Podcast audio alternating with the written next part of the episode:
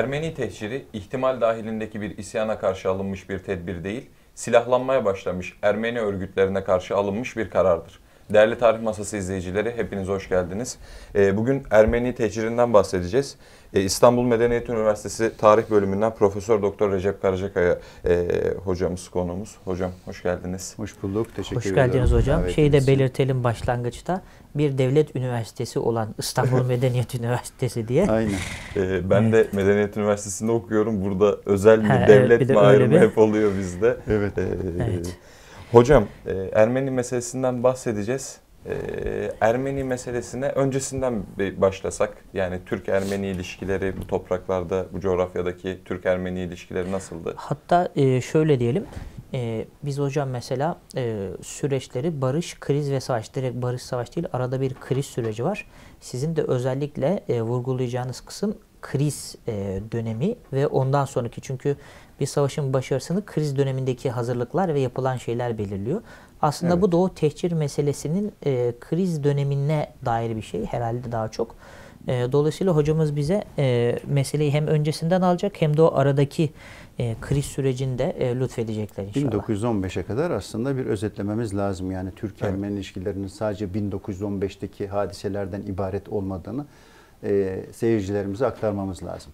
Yani Türk-Ermeni ilişkileri Türklerin Anadolu'ya gelmeleriyle başlıyor. Selçuklular ve Osmanlılar döneminde yaklaşık 800-900 yıllık bir dönemde gayet iyi bir şekilde devam ediyor. Bunun ayrıntıları da var.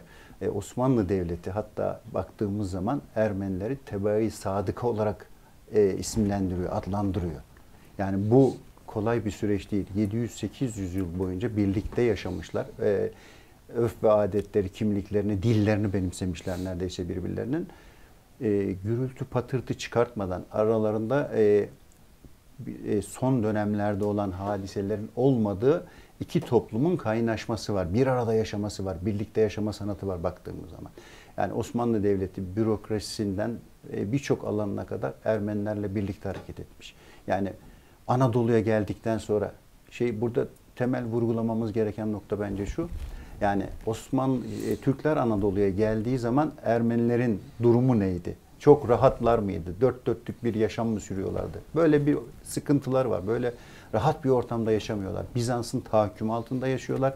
Bağımsız değiller ve Türkler Anadolu'ya geldiği zaman Selçuklulardan ve devamında Osmanlıların uyguladığı politikalarla birlikte ısınmışlar. Çünkü e, Selçuklular olsun, Osmanlılar olsun onların yaşam yaşam tarzlarına karışmamış. Dinlerine karışmamış. Vergilerini almış. Rahat bir şekilde onların e, yaşamasını e, desteklemiş. Hatta hocam- İmkan sağlamış onlara. Evet. 1300'lerde e, yanlış hatırlamıyorsam Bizans'ın benzer bir e, kanunu var Ermenilerle alakalı ve burada büyük katliamlar yaşanıyor aslında. Bizdeki gibi bir iskan ve yer değiştirme politikası Zorunlu değil. Orada- olarak onları e, topraklarından sürüyor. Aslında esas tehcir diyeceksek o Bizans'ın yaptığını dememiz lazım. Evet. E, Ermenileri e, kendi politikaları gereği topraklarından uzaklaştırıyor. Yaşadıkları bölgelerden Anadolu'nun iş, Anadolu'nun işlerine sürüyor. Dolayısıyla böyle bir ortamda Türkler geldiği zaman Ermenilerin yaşam tarzlarına karışmıyor, dinlerine karışmıyor. E, sadece işte vergilerini alıp devlete sadık olduktan sonra e, onlarla onlarla alakalı bir tasarrufta başka bulunmuyor. Bu da onların e, gerek Selçuklu gerek Osmanlı yönetimiyle e, birlikte olmalarını sağlıyor. Ve bu politika e, 15. yüzyıl, 16. yüzyıl, 17. yüzyıl, 18, 19. yüzyılın ortalarına kadar devam ediyor.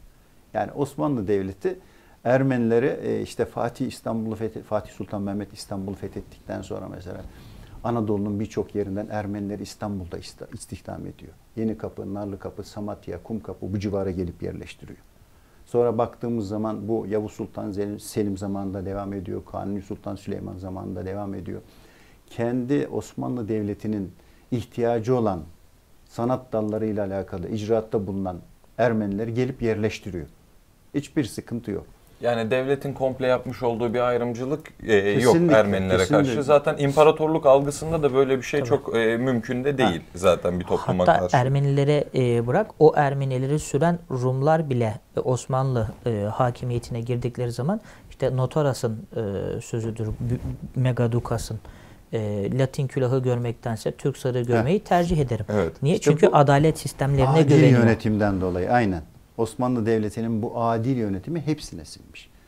Bu o Fransız ihtilali sonrası milliyetçilik akımının akımının yaygınlaşmasıyla birlikte Balkanlarda biraz e, milliyetçiliğin yaygınlanmasıyla yaygın bir şekilde e, Ya burada yayılıyor, milliyetçilik yayılıyor. Ee, Şey durumu var. Bir Yunan isyanı var, Sırp isyanı Sırp var. isyanı var, Bağımsızlıklarını kazanan e, belli başlı azınlıklar var.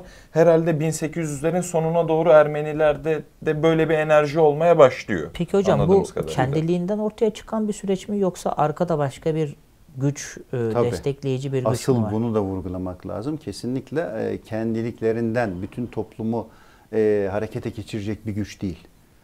E, özellikle Ermenilerin e, bu ayrılıkçı fikirlerle donatma, donanmaya başlamaları. Birisi işte Fransız ihtilalinin bahsettiğimiz milliyetçilik akımının etkisi var. İkincisi de asıl iç e, muhakkak çok üzerinde durmamız gereken misyoner faaliyetleri var. Hı. Öncelikle Anadolu'da Fransız Cizvit e, misyonerler var, Katolikler var. Bunlar birazcık etkili oluyor ama esas Ermenilerin e, isyancı fikirlerle e, donatılması veya işte Osmanlı topla e, Osmanlı toplumundan kopuş noktasına gelmesi bu protestan protestan misyonerlerinin e, faaliyetleri oluyor. Özellikle özellikle 1830'lardan itibaren Amerikan misyonerleri gelmeye başlıyor.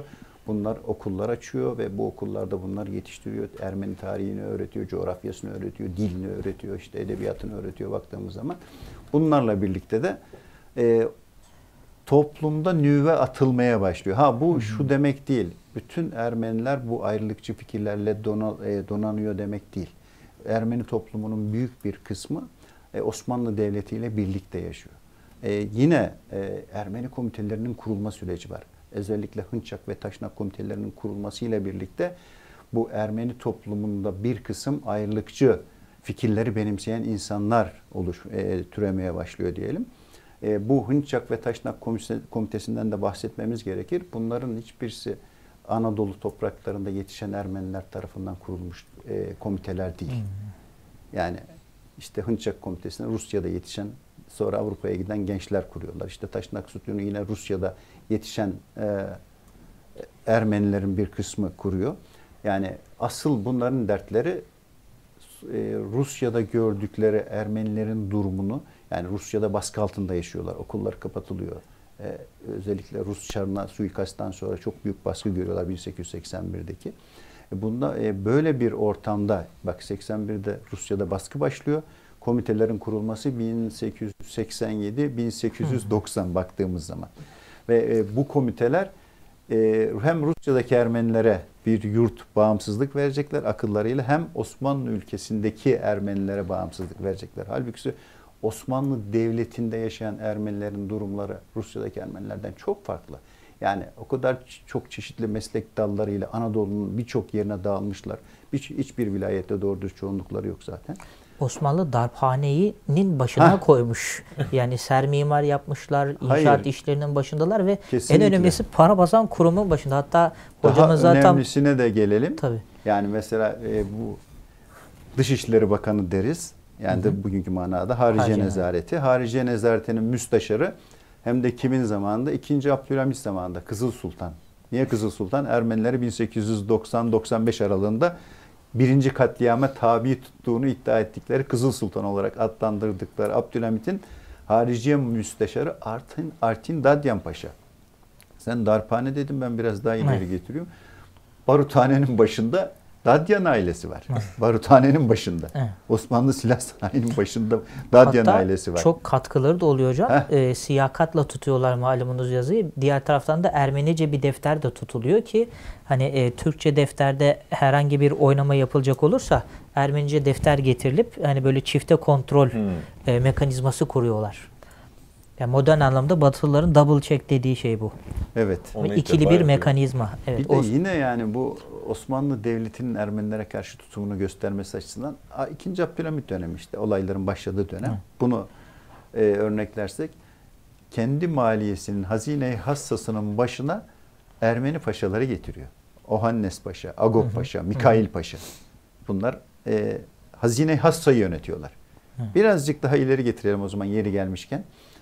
Ee, Balkan Savaşları sırasında Osmanlı Devleti'nin yine harici nazırı kim? Gabriel Narodukyan Efendi. Veya bir adım daha ileri götürürsek 1915 olaylarının öncesi 1914'teki kabineye baktığımız zaman Osmanlı Devleti'nin posta ve telgraf nazırı Oskan Mardikyan Efendi. Yani bunları şunun için söylüyorum. Osmanlı Devleti'nin tebaayı sadıka dediği bu unsurla hiçbir problem yok.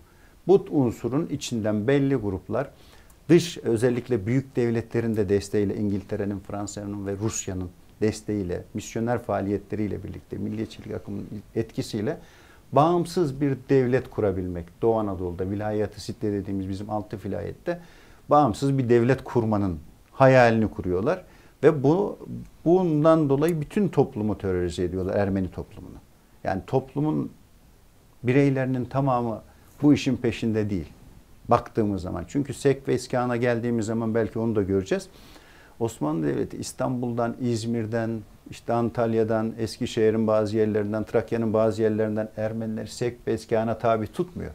O bölgede sadece komiteci olanları gözaltına alıp onları Sek ve İskan'a tabi tutuyor. Dolayısıyla Osmanlı Devleti'nin hani tarihsel sürece baktığımız zaman Ermenilere karşı e, hep Holokost'la karşılaştırılır ya antisemitizmle. Hı hı. Buna benzer hiçbir uygulamasını görmek mümkün değil. Yani sadık teba en önemli işlerinde bunları bir e, görevlendirmiş. En yüksek rütbelere getirmiş. En yüksek yani işte hak ettikleri rütbeleri vermekten çekinmemiş.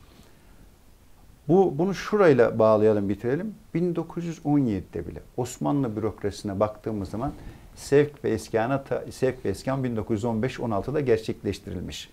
Yani Ermeni Ermeni tarihçilerin veya Ermeni tezlerini destekleyen iddialarına göre Osmanlı Devleti 1915'te Ermenileri yok etmek için sevk ve iskanı evet. gerçekleştirdi, gerçekleştirdiği iddiası var. 1917'de Osmanlı bürokrasisinde önemli görevlerde 500'ün üzerinde Ermeni görev yapıyor.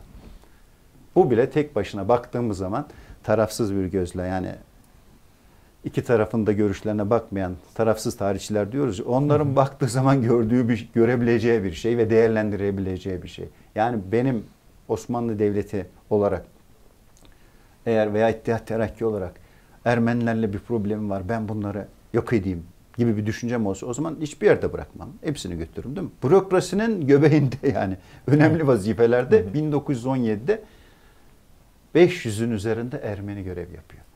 Bu bile aslında tarihsel olarak Osmanlı-Ermeni ilişkileri çerçevesinde Osmanlı Devleti'nin Ermenilere karşı e, hususi olarak bir tavır aldığını gösteren hiçbir şey yok. Hatta tam tersine gayet ilişkilerin iyi olduğu, olayların olduğu bir dönemde bile Osmanlı Devleti'nin sıradan vatandaşla komitecileri ayırdığını gösteriyor bize. Belki zaman açısından bilmiyorum ama bir şey daha vurgulamak isteyeceğim Tabii. burada. İşte 1890'larda Ermeni komitecileri Anadolu ve İstanbul'da yavaş yavaş ihtilal hareketlerine başladığında Ermeni toplumunun ileri gelenleri e, Agop Paşa falan var bunların içinde. E, padişaha bizim bunlarla ilgimiz yok diye bir e, takrir veriyorlar. imzalıyorlar altını. Yani Ermeni ileri gelenler, Ermeni toplumunun ileri gelenleri.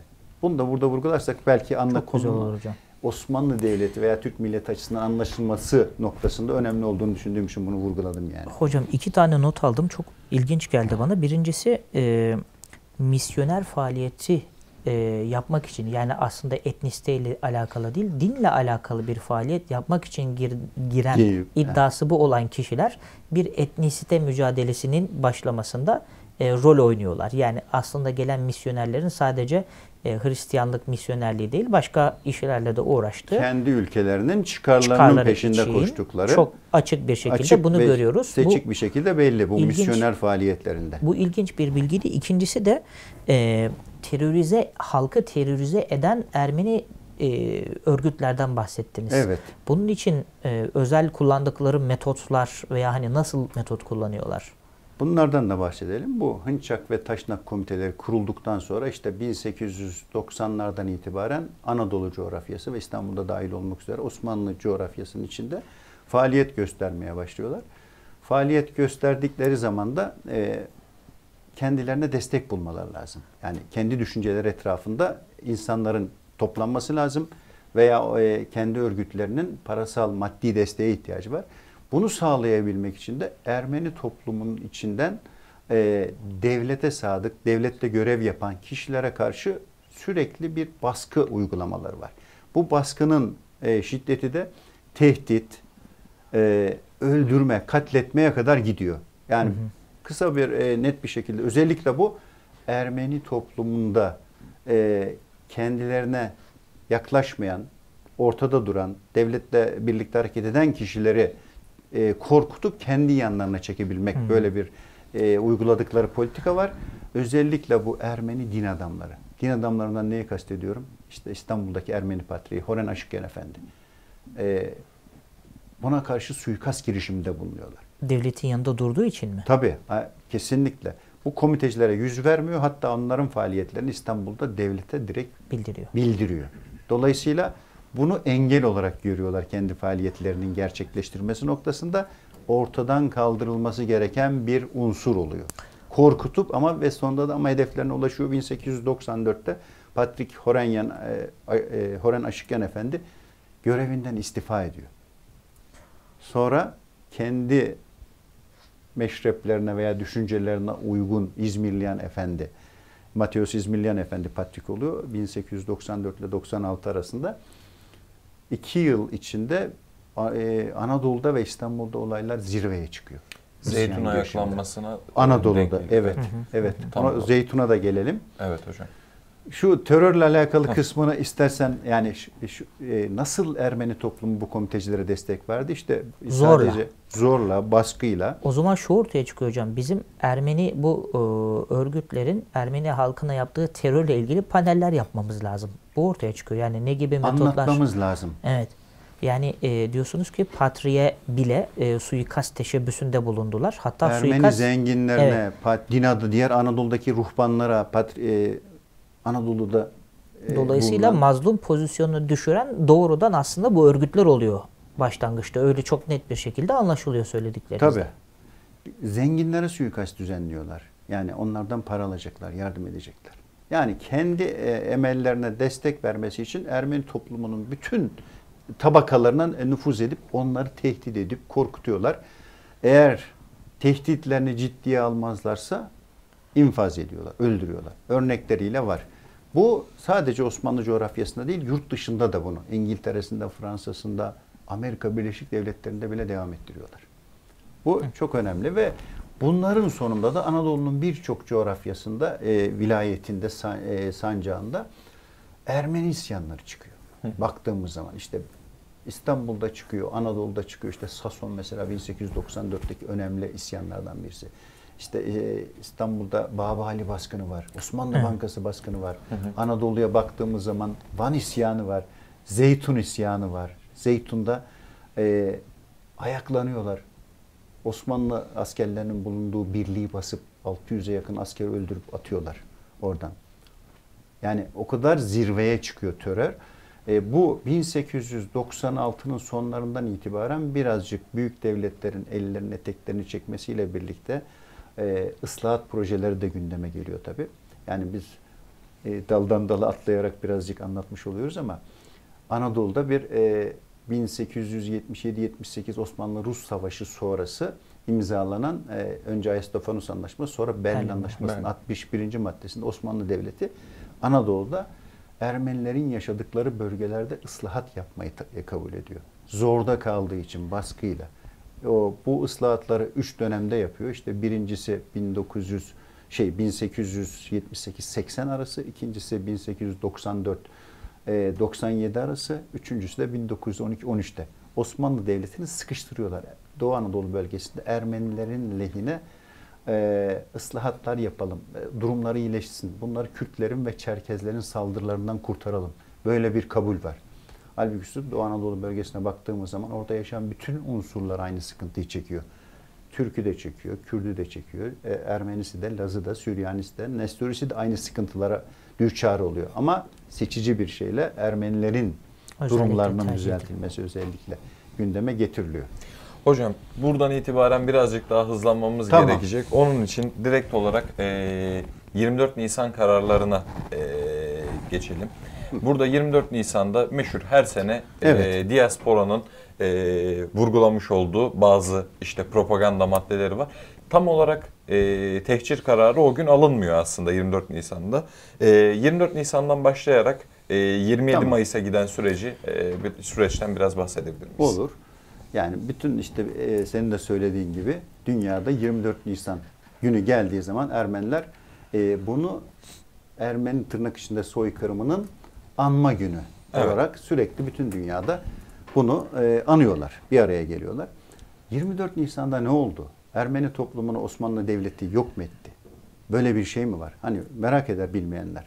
24 Nisan'da olan şu.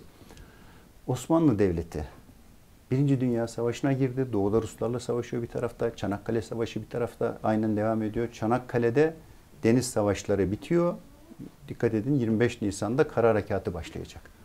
Evet. Heh, 24 Nisan'ın e, Osmanlı Devleti açısından bakacağız.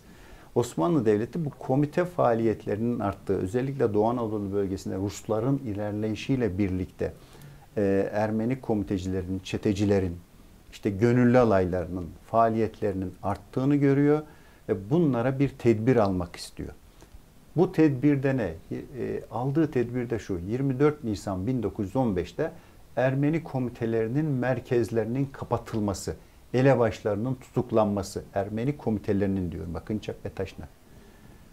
Bu komiteyle işbirliği yapan, bunlara destek olanların yakalanmasıyla ilgili bir karar alıyor. Alınan karar bu 24 Nisan'da. Yaklaşık bir sayı var mı hocam? Var var şöyle. Bu e, Osmanlı Devleti'nin 1916'da yayınladığı Ermeni Komitelerinin Amal ve Harekat İhtilaliyesi adlı bir kitap var.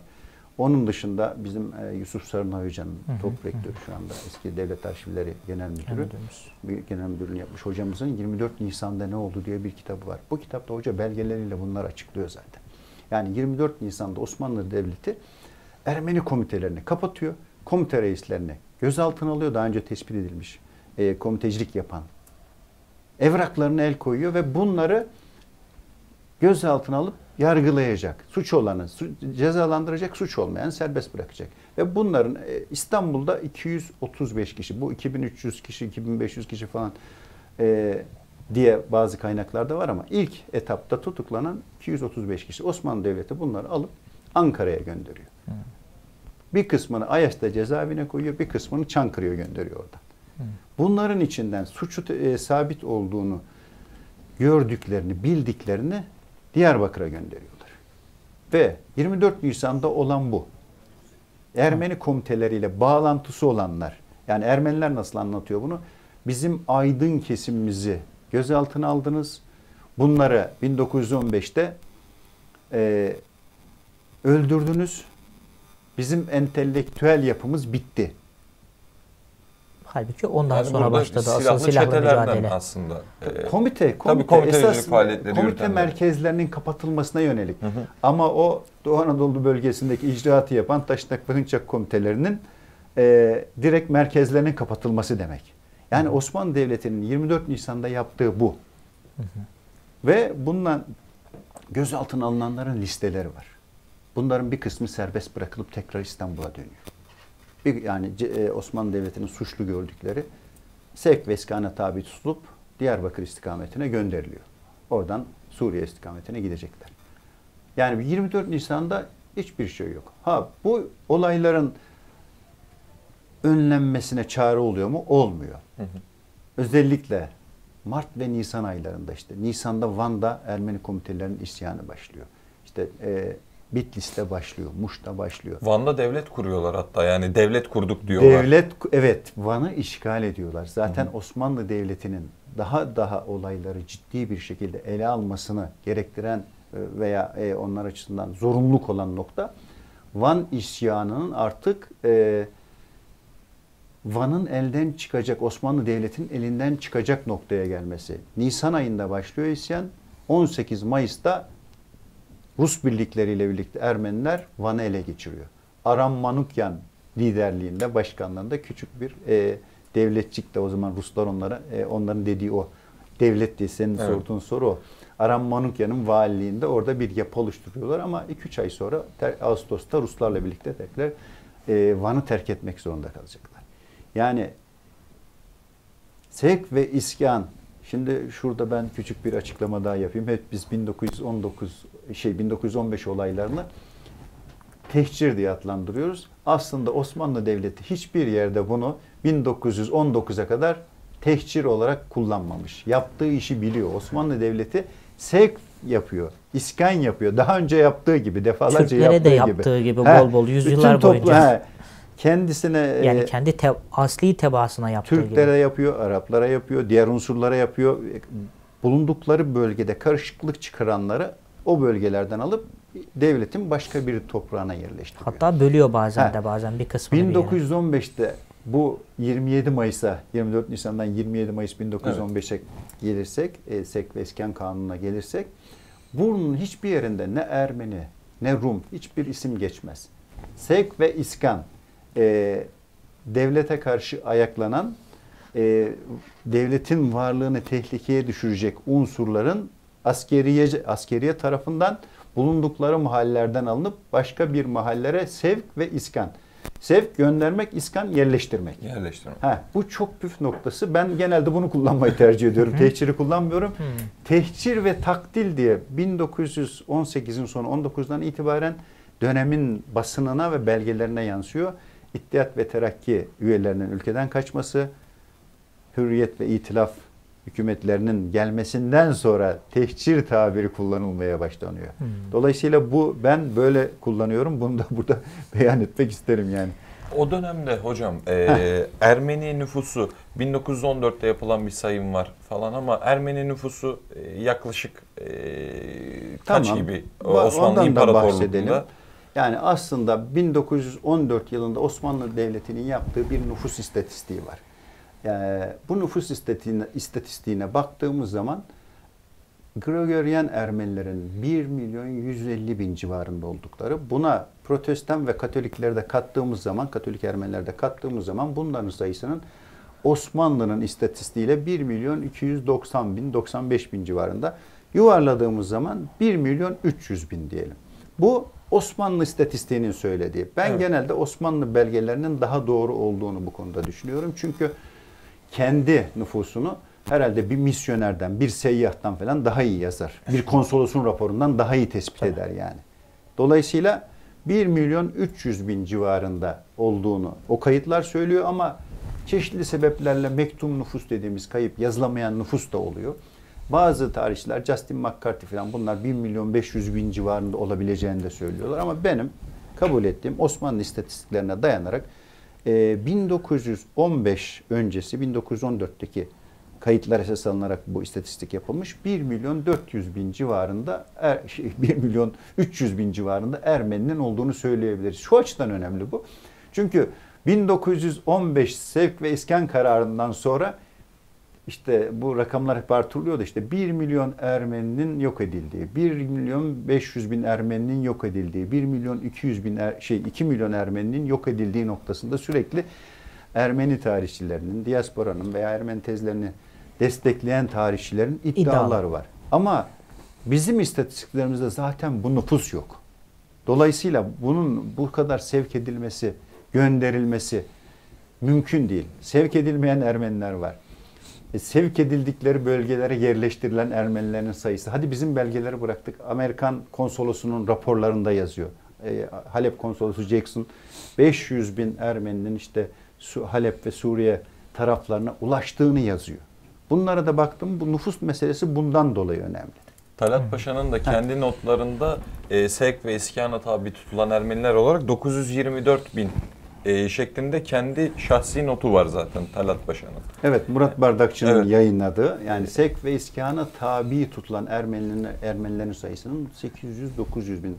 Ee, orada e, Murat Bardakçı'nın kitabında Talat Paşa'nın not defteri, kara kaplı defteri de dayanarak 900 bin civarında Ermeninin sevk edildiğini söylüyor. Yani bunlar ha, konuyla alakalı Evet.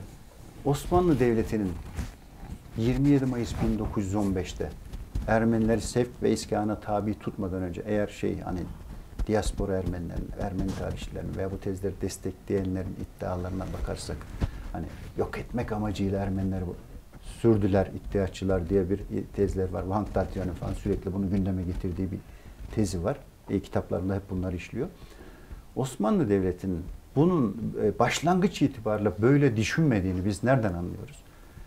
1915'in işte Şubat, Mart, Nisan aylarında Doğu Anadolu bölgesinde Zeytun'da falan bu bir- demin senin sorduğun 1895'teki Zeytun 95. isyanıydı. Bu 1915'teki 15'teki. Zeytun. Buradaki isyancıları alıp Konya'ya sevk etmeyi düşünüyor devlet. Yani bu şekil palyatif tedbirlerle biz bunu çözebilir miyiz diye düşünüyor. 1915'in daha başlarında. Hı hı. Erzurum, Erzincan bölgesindeki Ermenileri acaba buradan alıp Kastamonu bölgesine gönderip e, 3. ordunun arkasını rahatlatabilir miyiz? Lojistiği işte telgraf tellerini falan kesiyorlar. Ordunun Hı hı, silah hı. cephane takviyesini engelliyorlar. O baktığımız zaman Ermeni çetecileri. Bu daha 27 Mayıs'a gelmeden önce. Çok önemli. Yani Ermenileri yok etmek kastında olan, niyetinde olan bir devlet niye Anadolu'nun işlerine göndersin? Bu böyle baktığımız zaman bile aslında hadisenin ne kadar Evet. e, Osmanlı Devleti açısından meşru müdafaa. Evet. Yani kendi varlığını korumaya yönelik bir hadise olduğunu biz görüyoruz. Bu tedbirlerle çözüm bulamayınca işte Mayıs'ta Enver Paşa mesela Talat Paşa'ya bir yazı yazıyor. Diyor ki Ruslar e, Kafkasya'dan Müslümanlar bizim sınırlarımız içine doğru gönderiyor. Öbür taraftan e, biz de Ermenileri ya sınırlarımızın dışına gönderelim. Pardon Anadolu'nun içlerine gönderelim Hı. ya da Rusya taraflarına biz de gönderelim diyor. Hı hı. Fakat Talat Paşa kabul etmiyor bunu. Hı hı. Bir de hocam e, böyle e, soykırım e, düşüncesi içerisinde olduğu iddia edilen bir devlet e, Ermenilerin canlarını mallarını koruyamadı diye kendi e, bürokratlarını idam eder mi? Hani bu konu da belki hani bahsetmemiz çok gereken güzel bir bir noktaya temas ettiniz hocam. Devletin soykırım kastında olmadığını, Ermenileri yok etmek kastında olmadığını gösteren bize en önemli delillerden bir tanesi de 1915'in Eylül, Ekim, Kasım aylarından itibaren Anadolu vilayetlerinden, Halep'ten, Suriye'den İstanbul haberler gelmeye başlıyor. Ermeniler işte kafilelere saldıranlar var, yolda öldürülüyor falan bu tarz şeyler var. Bunu duyduktan sonra Osmanlı Devleti bölgeye dört tane komisyon gönderiyor. Bu olayları soruşturmak maksadıyla. Ve bu olayların sonu, e, komisyonların raporları sonucu bu olayları gerçekleştirenler yargılanıyor. 1673 kişiyi Osmanlı Devleti bak 1916 ve 17'den bahsediyor. Yargılıyor. 1673 Heh. bir şey değil mi? İşte komisyon raporlarında delillendirilmiş, suç işledikleri anlaşılmış. Bunun 67 tanesi asker. Bürokrat. Yani e, sevk ve iskanda görevli Hı hı. bürokratlar. Suç işlemişler. İşte e, diyelim ki Ermeninin malını çalmış. Tasallut etmiş. Benzeri bu tarz veya işte o yörenin bu tasarrufu e, Görevini yerine sağlayamamış. Heh. He. Dolayısıyla bunları cezalandırmış devlet. Ne gibi cezalar vermiş? En ağır cezalar mesela ne hocam? İdam, kürek, küreğe mahkumiyet, o kalebentlik. Bu, bu cezaların hepsi var. Bunların da belgeli var. Ben bu söylediklerimin hepsi belgelere dayalı olarak söylüyorum. Belgelerden okuduğumuz şeyleri söylüyorum. Hı. Senin söylediğin noktaya geldiğimiz zaman da e, bu yargılamalar yapılıyor. Bu yargılamalardan beraat edenlerden bir tanesi e, Boğazlayan Kaymakamı e, Mehmet Bey. Evet. Bu 1919'da tekrar yargılanıyor ve e, İstanbul'da kurulan Nemrut Mustafa Divan Harbi dediğimiz divan harplerde yargılanıyor ve idama mahkum ediliyor. Yani 1916'da 17'de yargılanıp beraat eden bir kişi tekrar yargılanıyor. Akabinde 1920'de Urfa Mutasarrıfı Nusret Bey tekrar yargılanıyor. E, beraat ediyor, şey, e, beraat ediyor. Sonra bir daha yargılanıyor. Bu sefer idama mahkum ediliyor. Bu divan harplerde. Bu divan harplerin bizce önemi belki zamanımız daraldı. Onun için e, toparlayarak gidiyorum. Bizim açımızdan şu Ermeni e, tezlerini destekleyenler işte e, sevk ve iskan sırasında gerçekleştirilen öldürmelere veya soykırıma delil olarak 1919'da Osmanlı Devleti'nin kurduğu bu mahkemeler kendi bürokratlarını idama mahkum etti diyorlar.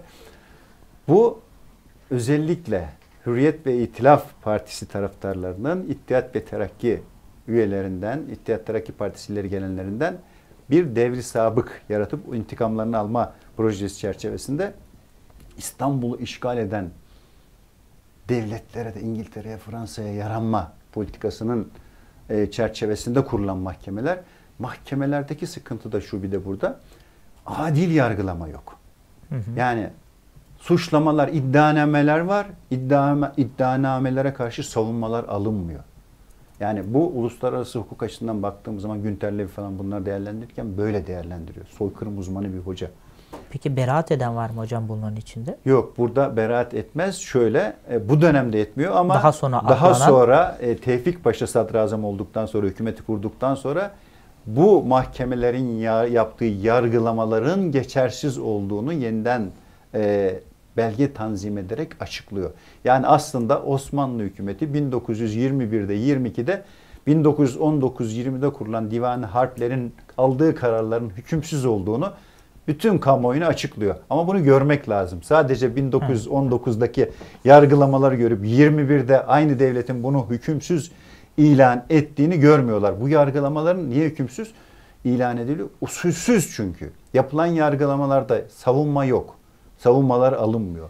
Ee, Suçlama ve suçlamalar, tecziz. iddianameler var, yalancı şahitler var, olayı hiç görmemiş kişiler var, olay anında orada bulunmamış kişiler var ve benzeri şeylerle ama 1921'de toptan hepsi birden e, hükümsüz hale Aklanmış oluyor. getiriliyor.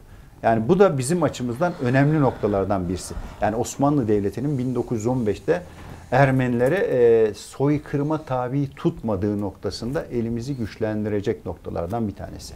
Evet. Ee, hocam Bitirdik e, mi? maalesef e, bitirdik. E, tam şu anda süremizin de sonuna geldik. Hatta birazcık da açtık yani Açtık. süreyi. Açtık. süreyi biraz kusura daha- Ama iyi toparladık hocam. hocam. İyi toparladık. Ee, bu Ben kadar böyle konulara girdim mi e, bizim yani yarım saat 45 dakika falan yetmiyor. Bir saat, Isınma saatlik süresi bir normalde. program yapmak lazım. Her konu çünkü kendi içinde değerli. tabii. 1915 Ermenilerin e, geri dönüşleri var. Bak bunu hiç bahsetmedik. Ee, evet yani Ha, 17'den çok- itibaren Ha, belli başlı geri devlet- dönüşler var. E, muvakkat kanun çıkarıyor. Geçici kanun çıkartıyor zaten. Kanun bu. Evet.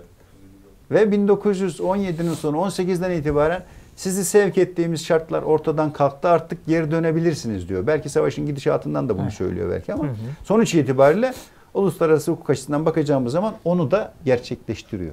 Yani sevkin sebepler ortadan kalktı artık gel topraklarına gel diyor Osmanlı Devleti. Bundan da bir ta- e, belki demin söylesek daha iyi olacaktı kayıttayken. Ee, şu an Şu an kayıttayız. kayıttayız zaten. o zaman tamam. Devam Devam ediyoruz şu ediyoruz. anda. 1919'da yine Osmanlı Devleti Avrupa'daki tarafsız ülkelere, İspanya'ya işte Hollanda'ya falan el, e, nota gönderiyor. Bir komisyon kurun. Siz tarafsızsınız. Gelin bu Ermeni e, soykırım iddialarını, o zaman soykırım değil, e, katliam iddialarını araştırın diyor. İngiltere'nin baskısı, baskısıyla bu tarafsız ülkeler e, komisyon kurmuyor. Belki o komisyonu o zaman kursalar bu Ermeni soykırım iddiaları o zaman bitecek. Ama İngiltere nenin ne olduğunu bildiği için kurdurmuyor, yanaştırmıyor. Çünkü derdi Osmanlı Devleti'ni e, Siyasi parçalamak, tabii sıkıştırmak. kendi çıkarlarını gerçekleştirmek. Şu anda da hatta geldiği seviye bu. E, tabii. Ee, artık kimse e, gerçekten tarihte ne olduğu merak etmiyor. Sadece Türkiye'yi sıkıştırmak için bu bir enstrümandır. Ee, tarihte ne olduğunun bir önemi yoktur. Bu sürekli ısıtılıp ısıtılıp her seferinde bu önümüze konacaktır. Artık tarih konusu olmaktan çıkmış tamamıyla siyasi bir şeye dönmüş. Ee, tarihi kaynakların veya tarihçilerin ne dediğine bakılmaksızın da e, maalesef e, hükümler alınıp siyasi bir e, enstrümana devşirilmiş hale Hele bu olmuş oluyor noktada artık. hocam sözünü Estağfurullah kusura bakma. hocam. Gerçekten Buyursunlar. öyle yani. Ermeni tarafın, Ermeniler tarafından, Ermeni tarihçiler tarafından oluşturulmuş bir tarih algısı var.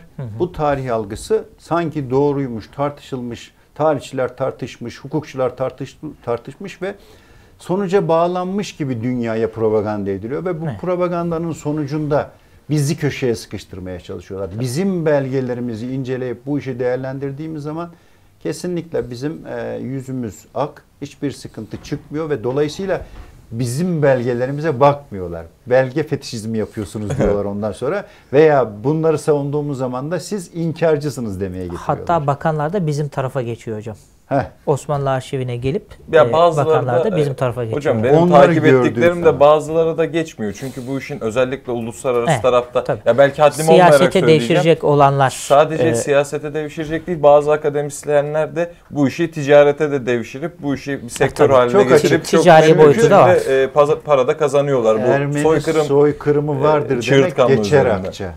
Evet. İyi para, yurt dışında Avrupa'da imkanlar. konferansa gidecek, Tabii, gezecek, konferansı otelde bırak, kalacak burslar, vesaire. Araştırma projeleri, destekler hepsi bunların e, bu noktada e, bizim gibi düşünmeyenleri teşvik edici unsurlardı.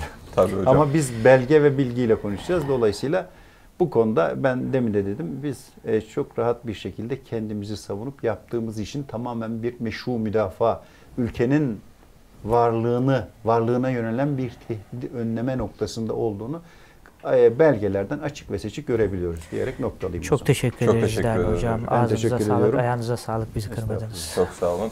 E, değerli Tarih Masası izleyicileri bugünkü programımızın sonuna geldik. Times of Türkiye YouTube kanalına abone olmayı unutmayın. Hoşçakalın.